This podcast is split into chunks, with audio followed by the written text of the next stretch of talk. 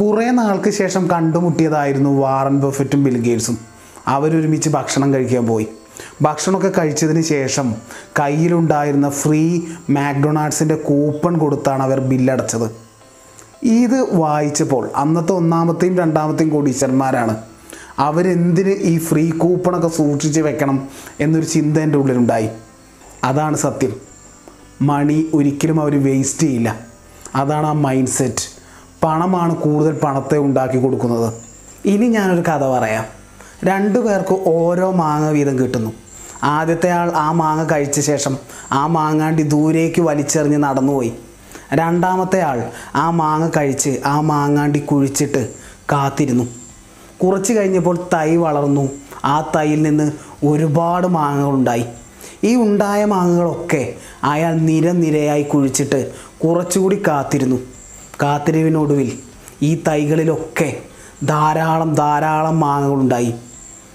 ഈ ഒരു mind set ഈ കാത്തിരിക്കാനുള്ളൊരു മൈൻഡ് സെറ്റ് കിട്ടിയതിനെ ഇരട്ടിപ്പിക്കാനുള്ളൊരു മൈൻഡ് സെറ്റ് ഇതാണ് റിച്ച് മൈൻഡ് സെറ്റ് എന്നാൽ ആദ്യത്തെ മൈൻഡ് സെറ്റ് കഴിച്ച ഉടനെ വലിച്ചെറിഞ്ഞ് നടന്നു പോയ അയാളെ നമുക്ക് മിഡിൽ ക്ലാസ് മൈൻഡ് സെറ്റ് എന്നോ പുവർ മൈൻഡ് സെറ്റ് എന്നോ ഒക്കെ വിളിക്കാം. ഇനി നമുക്ക് മിഡിൽ ക്ലാസ് മൈൻഡ് സെറ്റ് അല്ലെങ്കിൽ പുവർ മൈൻഡ് സെറ്റ് അവർ ചെയ്യുന്ന ചില മണി മിസ്റ്റേക്കുകൾ നോക്കാം.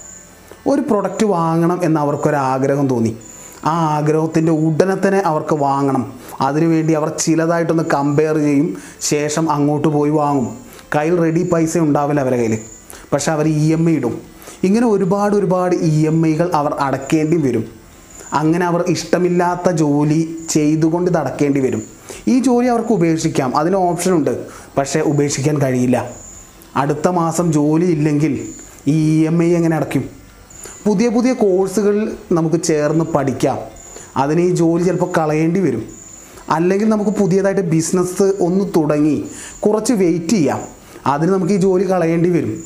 പക്ഷേ ഒരു രണ്ട് മാസം പോലും ജോലി ഇല്ലാതെ അവർക്ക് അഡ്ജസ്റ്റ് ചെയ്യാൻ കഴിയില്ല. കാരണം ഒരുപാട് ഇ എം ഐകൾ അവർക്ക് അടയ്ക്കാനുണ്ട്. ഇവിടാണ് ഇവിടുത്തെ പ്രശ്നം.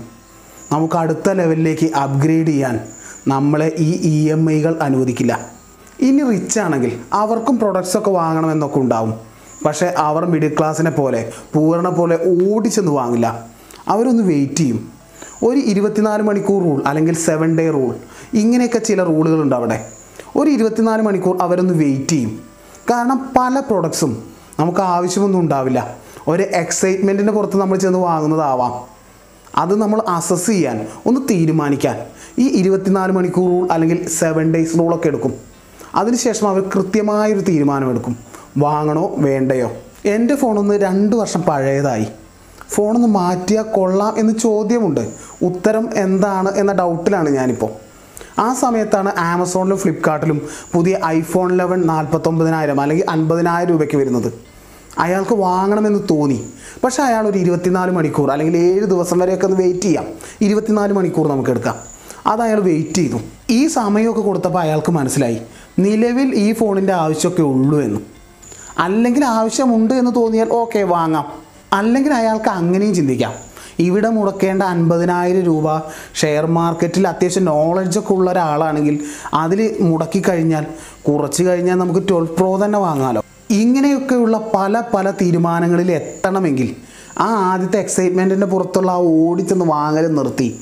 കുറച്ച് വെയിറ്റ് ചെയ്താൽ മതി. പല മോട്ടിവേഷണൽ വീഡിയോസിലും ഇൻസ്പിറേഷണൽ വീഡിയോസിലൊക്കെ പണത്തെക്കുറിച്ച് പറയുന്നതിൽ ഇടയ്ക്കിടെ റിപ്പീറ്റ് ചെയ്ത് പറയുന്ന ഒരു കാര്യമാണ് സേവ് ചെയ്യുക സേവ് ചെയ്യുക എന്നൊക്കെ. ഇതൊക്കെ കണ്ടിട്ട് ഒരു മിഡിൽ ക്ലാസ് ആൾ കുറച്ച് പേരേ ഉള്ളൂ അവർ തീരുമാനിക്കും സേവ് ചെയ്ത് കളയാമെന്നൊക്കെ അങ്ങനെ അവർ സേവ് ചെയ്യുന്നു. അതും ഒരു തെറ്റാണ്. അതും ഒരു മിസ്റ്റേക്കാണ് കാരണം സേവ് ചെയ്യുന്നതിനൊരു പരിധിയുണ്ട്. കാരണം നമ്മുടെ ഡെയിലി നീഡ്സ് നമ്മുടെ ജീവിതത്തിലെ പല ചിലവുകളും നമുക്ക് കുറയ്ക്കാൻ കഴിയില്ല. എന്നാൽ വരുമാനം കൂട്ടാൻ നമുക്ക് കഴിയും. അവിടെയാണ് നമ്മൾ ശ്രദ്ധിക്കേണ്ടത്. ആദ്യ കാലഘട്ടങ്ങളിൽ നമ്മൾ സേവ് ചെയ്യണം മസ്റ്റായിട്ട് സേവ് ചെയ്യണം.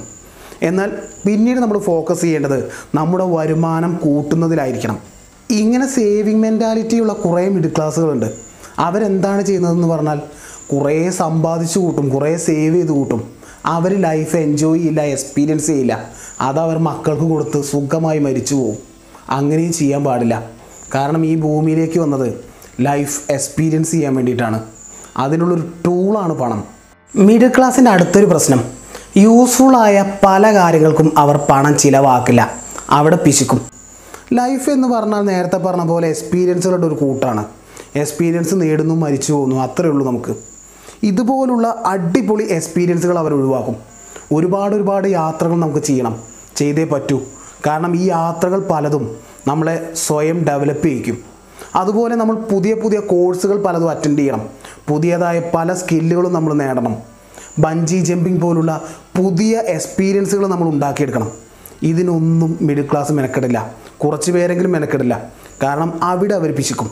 റിച്ച് മൈൻഡ് സെറ്റ് പല കാര്യങ്ങളിലും പണം സേവ് ചെയ്യുമെങ്കിലും ഇതുപോലുള്ള എക്സ്പീരിയൻസുകളുടെ കാര്യത്തിൽ അവർ റിച്ച് ആയിരിക്കും. മിഡിൽ ക്ലാസ്സിന്റെ അടുത്തൊരു പ്രശ്നം അവർ വരുമാനത്തേക്കാൾ കൂടുതലായിട്ട് ചിലവാക്കും. എവിടെയൊക്കെയാണ് അധിക ചിലവ് വരുന്നത് എന്ന് അവർക്കൊരു ഐഡിയ അല്ല.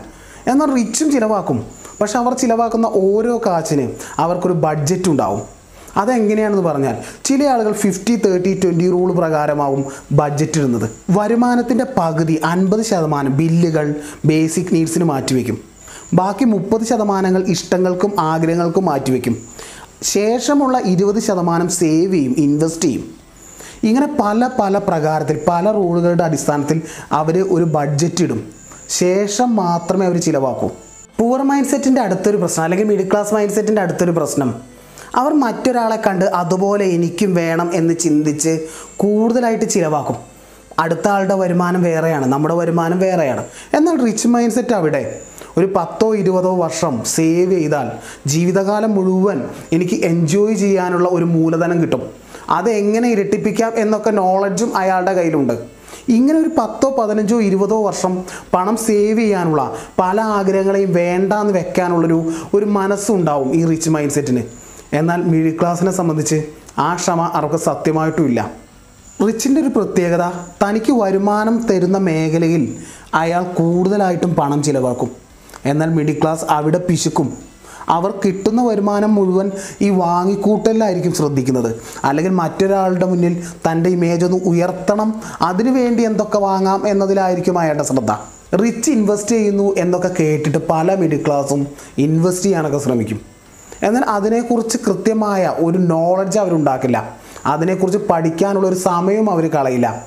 അവരെക്കുറിച്ച് പഠനം എന്ന് പറയുന്നത് ഒരു സമയനഷ്ടമുള്ള കാര്യമാണ്. ആ സമയം എന്റർടൈൻമെന്റിന് കൂടെ എന്നൊരു ചെറിയ ചിന്തയും അവർക്കുണ്ടാവും. അത് കാരണം അവർ ഇൻവെസ്റ്റ് ചെയ്യുന്ന പണം അങ്ങനെ കളയും. മിഡിൽ ക്ലാസ്സിനെ സംബന്ധിച്ച് വീട്ടുജോലികൾ അങ്ങനെ പല പല ചെറിയ ജോലികൾ അത് അവർ തന്നെ ചെയ്യും. അവർ വിചാരിച്ച് വെച്ചിരിക്കുന്നത് ഈ പണം ഞാൻ സേവ് ചെയ്യുന്നു എന്നാണ്. എന്നാൽ മണിക്കൂറിൽ ആയിരം രൂപ ഉണ്ടാക്കാൻ കഴിയുന്ന ഒരാൾ അയാൾക്ക് ആ കഴിവ് ഉണ്ടാക്കിയെടുക്കാം. അത് അടുത്ത കാര്യം. അങ്ങനെ ഉണ്ടാക്കാൻ കഴിയുന്ന ഒരാൾ അയാളെ സംബന്ധിച്ച് ഇരുന്നൂറ് രൂപ കൊടുത്ത് ഇതുപോലുള്ള ചെറിയ ജോലികൾ ചെയ്യാൻ ഒരാളെ അയാൾക്ക് ഹയർ ചെയ്യാം. അത് അയാൾ ചെയ്യില്ല. എന്നാൽ റിച്ചിന് അത് നന്നായിട്ട് അറിയാം.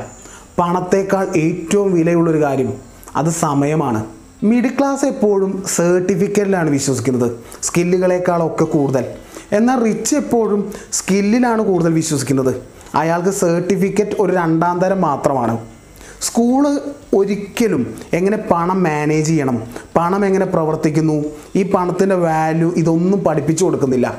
അതുകൊണ്ട് തന്നെ റിച്ച് അവരുടെ കുട്ടികൾക്ക് ഈ പണത്തിന്റെ വാല്യൂവിനെ കുറിച്ച് പണത്തിന്റെ മാനേജ്മെന്റിനെ കുറിച്ചൊക്കെ നന്നായി പഠിപ്പിച്ചു കൊടുക്കും. ഇവിടെയാണ് മിഡിൽ ക്ലാസ്സിന്റെ അടുത്ത പ്രശ്നം.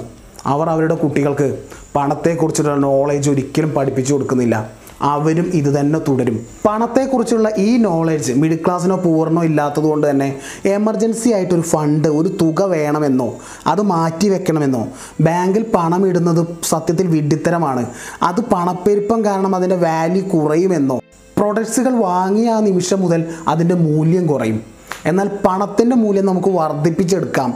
ഈ ഒരു നോളജോ ഒരു ഇംഗത്തിൽ മാത്രം വിശ്വസിക്കരുത്.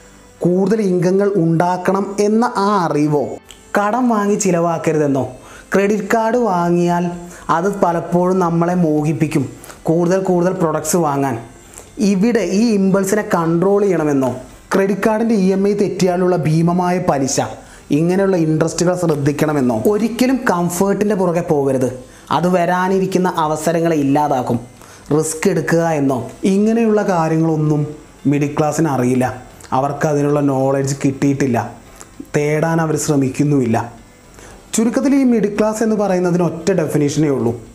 മറ്റാർക്കോ വേണ്ടി ജോലിയെടുത്ത് ആ കിട്ടുന്ന കാശ് മറ്റാർക്കോ വീതിച്ചു കൊടുത്ത് ഒരു ഇരുപത്തഞ്ചാം തീയതി ഒക്കെ ആകുന്നതോടുകൂടി കാലിപ്പേഴ്സുമായിട്ട് അലഞ്ഞ് അടുത്ത ഒന്നാം തീയതിക്ക് വേണ്ടി വീണ്ടും കാത്തിരിക്കുന്നു.